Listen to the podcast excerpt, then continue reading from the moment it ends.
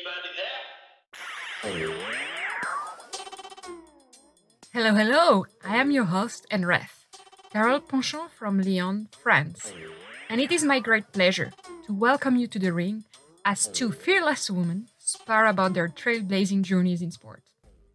On today's episode, we travel to Brazil to hear from two strong women who share a passion for social entrepreneurship and doing good through sport. We are live from the ring, and in the right corner is Diana Bonar-Curry. Diana is a certified conflict resolution trainer and has been working for Fight for Peace for six years as training and institutional development coordinator. In 2017, she created her own organization, Peace Flow. She definitely has stamina and the will to enter an arena to make this world a better place. Welcome, Dee. Hi, here's Diana. I'm very, very happy to be here. And we're joined in the left corner by another inspiring Brazilian woman, Mayra Liguori. Mayra is since 2014 the innovation director at Think Olga, an NGO with a focus on women's empowerment. Mayra has been the brain and heart of the NGO to create in 2016 its own sport club, Olga Esporte Clube. A committed and creative leader, Myra wants Brazilian girls to feel strong and self confident, and she is ready to sweat for it. Hello, hello, I'm Aida. I do love women out and loud, and I am a stoppable fighter. Ladies, I'm so impassioned and I cannot wait to hear your stories. So the floor is yours. Please get us to Brazil.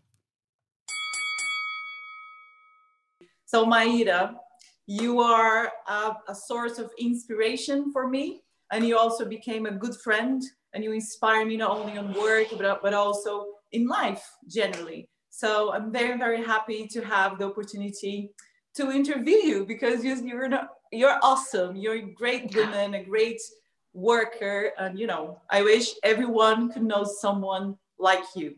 So the first question i'm going to ask you to get people to know a little bit better who you are is if you were an animal which animal will you be and why that's a good question. If I were an animal, I guess I would be a lioness. I feel like a lioness because I am generous, protective, but I'm, I'm also a great, great fighter. Yes, I think um, both of us, we have Leo as the star sign. So I think I would be a lioness myself as well. so we together in that one. And if you had to recommend us a book, a great book, which one would it be? I recently read this very short and amazing book called Ideas to Postpone the End of the World. Uh, the author is Ailton Krenak. He's an indigenous guy from Brazil. Wow. And he discusses uh, this in a very simple and objective way to show how the way we live and our disconnection with nature, with each other, with our human side, how this is causing pain and how this is the, the main reason for inequality, not only gender inequality, but in society in general. So I strongly recommend this book. This is amazing and this makes like your mind blow and understand things more, the system more, the matrix more broadly, you know? Oh wow, that's amazing! I want to read that book, and also being written by an indigenous guy, which is not very common, I would say. And talking about nature, which we need to focus on nature and the environment like really, really bad. Otherwise, we won't have a planet to try to save the relationships that we have here. So thank you very much. That's a that's a great indication. Uh, and Maida, you had a mentor at the GSMP program. Ladies, sorry to interrupt. This is the ref speaking, and I feel like I must raise a yellow card. You've just mentioned the GSMP and I bet we need to provide some context to our audience. So, the GSMP stands for the Global Sport Mentoring Program. It's a sport diplomacy, women's empowerment initiative sponsored by the US Department of State and implemented by the one and only team at the University of Tennessee Center for Sport, Peace and Society. And actually, the three of us are alumni of this program. You had a mentor at the GSMP program, Julie Edelman.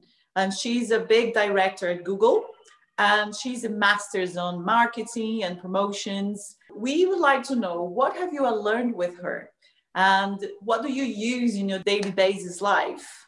I believe that me and Julie, we were a match made in heaven because we have really strong points in common. Our profession, so I'm also a marketing profession professional, so we had uh, a strong, uh, an intense exchange in, in this area. But I also had a very a great human connection with her. We became great friends. I enjoyed being with her all the time. And uh, we had great conversation. And we, we had fun so i just loved it. But all i believe that her main contribution for me in my life in my activism and everything was the management skills. She kept me very very busy those the days i spent in cincinnati and that was really intense and i had to be really organized and focused and all the management of the work the ideas the outputs i had to be very very skilled on it and i was not so i had to develop with her this part so it was really really really really great and i would also highlight the connections she introduced me to her community and I just loved it. She's very uh, uh, present in the LGBT uh, community in Cincinnati. I was very lucky to be introduced to some of amazing people and very committed people with the cause, the LGBT cause. So my experience with her was very challenging because I had to develop uh, new skills, and that was the, the whole point of being there. And it was intense, but I really loved it. It was amazing. And by hearing you, I remember how intense the GSMP program is and I remember not having time for anything else apart from actually working. I was mentored by Ro- Romina Bongiovanni in Los Angeles. And I have to work a lot.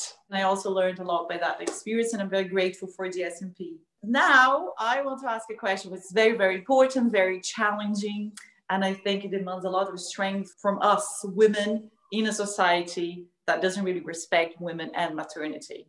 So both of us, we are moms and we have our own business.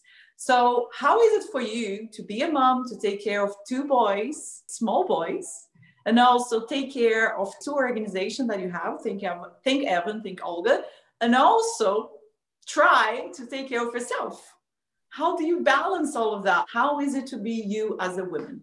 It's not easy and it means tons of self-sacrifice. As you said where am i in the, in the middle of this whole scenario with the two kids the two organization? So it's not easy. And i challenge everyone that is hearing us to think about this situation being a mother and also being an entrepreneur and also being an activist. How can we change structures so we don't have to deal with it in an individual situation with individual response to this. I'm tired of saying that I am tired. So I I won't bring the the whole answer because the answer is not in myself. It's a bigger question and it's a collective question. And what do you think what can we as women as a group what could we do to try to try to challenge this structure? What could we do to be heard to be considered in this role with taking care of kids being a mom but also being an executive and also trying to take care of ourselves? I think that showing how hard it is to take care of people to take care of businesses. So i think this is one thing just to show that the glasses won't be cleaned by themselves the, the clothes won't yep. go to the to, to the washer alone. they won't. they won't. So this and also organizing discussing and proposing public policies. As i said this is something that is, is structural. So we need to to respond to this collectively. And I think the work you do as, as yourself and also as organization is to raise the awareness in women so they understand that it's okay when it's too chaotic, it's okay to ask for help. And it's okay not to be enough. You're not enough to take care of everything by yourself. And we need to talk about that. We need to talk about that to companies, to our husbands, to our kids, to families. So I think the work you do to raise this awareness in women so they are uh, vulnerable and also brave enough to talk about this, to change this structure is very, very important. So thank you very much for investing your time, your energy, and your life to all of us because it is in benefit of all of the women. And that's end of round one.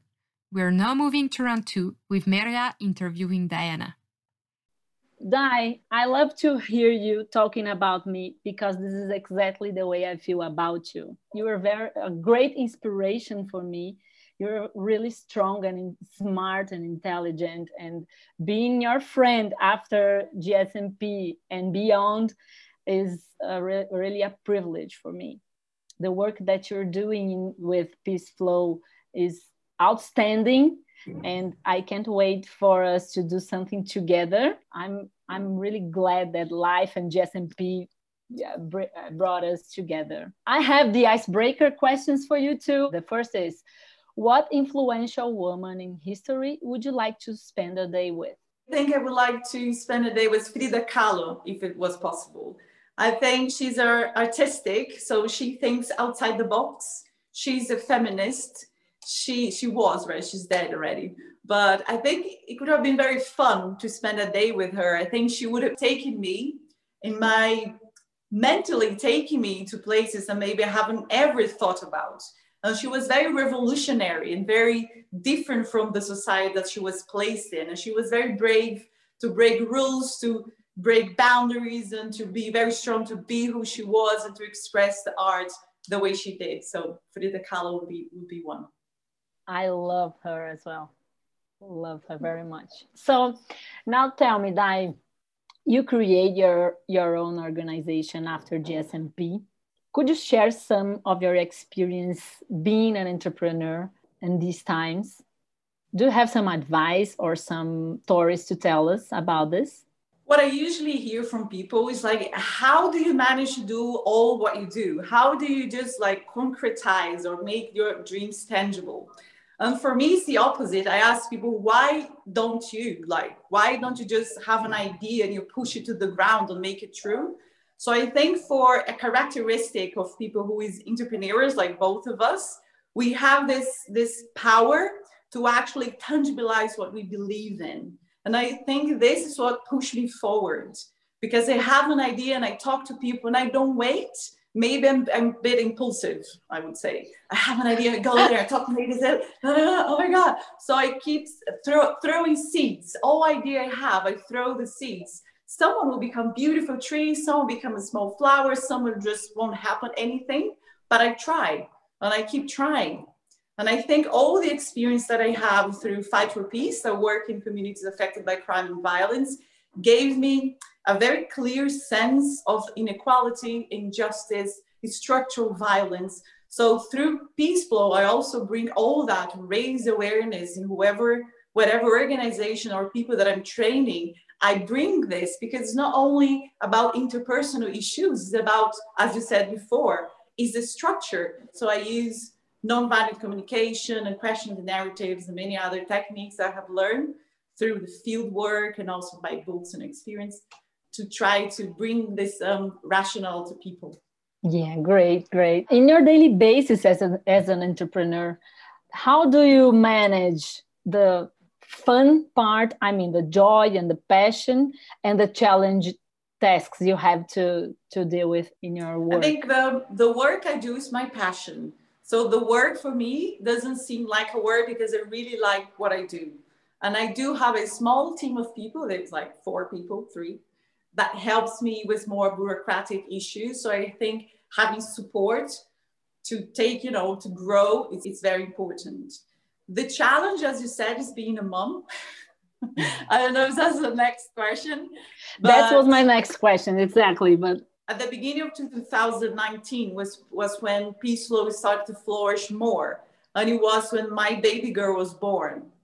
And it was, was very anxious because I was thinking, oh my God, I just had a baby born. And then my, my company is growing. And how am I going to take care of these two things that are sort of two babies? And how I'm going to do that? And I remember that my first training, she was four months. And I said, well, I'm not going to not breastfeed her. That's not negotiable.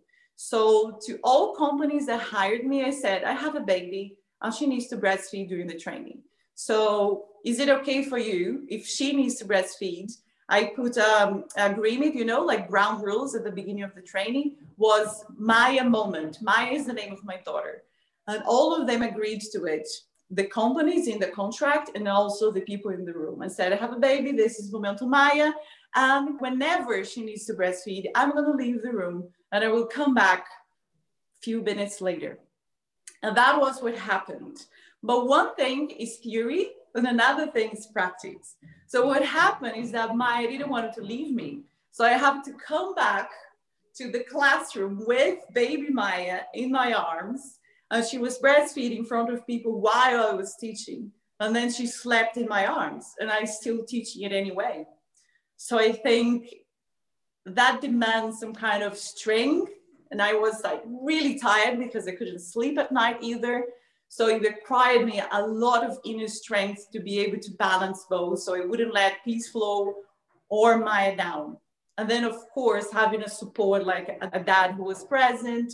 He was there with me in all trainings. He was there to support Maya as well but it's very it's very tiring and it's very difficult to manage the mom's life i remember the first time that i cried from exhaustion was when maya was born and i had to work and i thought oh my god i felt very sorry for moms who were single who didn't have the daddy close to them to help or didn't have a support system and then i found myself very lucky and privileged yeah, it happened the same with me. My first kid, when he was born, my company was like two months old. And I found myself exactly in this place that you were describing. I can relate totally to what you're saying. That's head of round two. We are now moving to round three with ladies discussing about empowerment.